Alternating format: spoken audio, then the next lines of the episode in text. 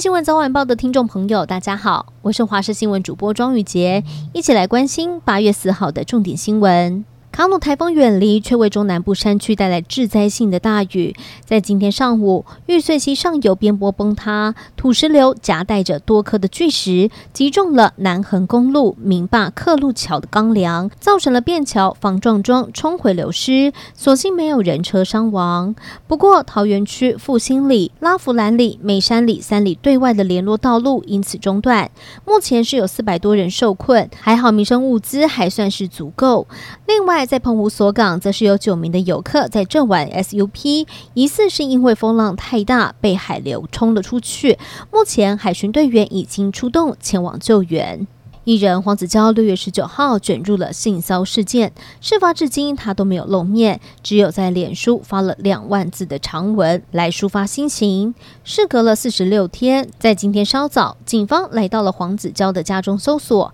老婆孟耿如也在场。月末在今天的下午三点四十分，黄子佼在大批的警察护送之下现身北检复讯，只见他整个人暴瘦了一圈，满脸的胡渣，戴帽子与口罩下车，看见了大批的媒体围上前，他全程不发一语，快速走人。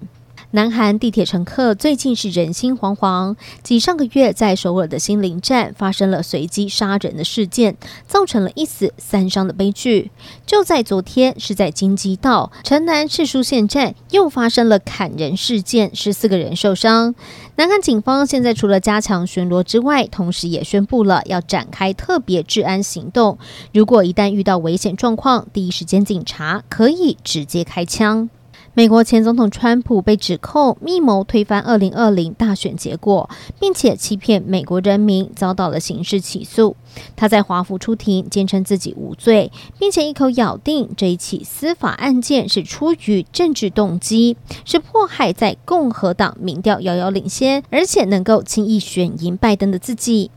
而另外，根据路透社民调，倘若川普最终被定罪了，有 百分之四十五 的共和党人表示不会支持他，比坚持力挺川普的死忠粉丝高过十个百分点。川普的二零二四夺回白宫之路前景相当的艰辛。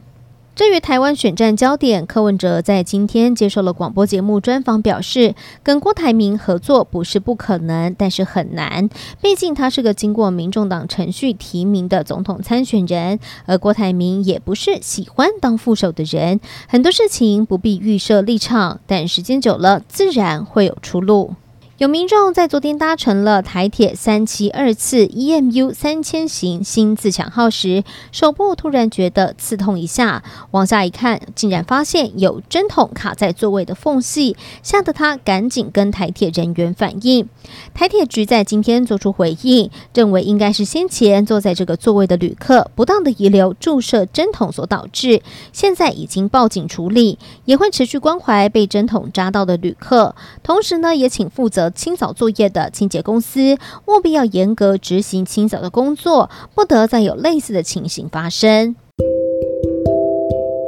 以上就是这节的新闻内容，非常感谢您的收听，我们下次见。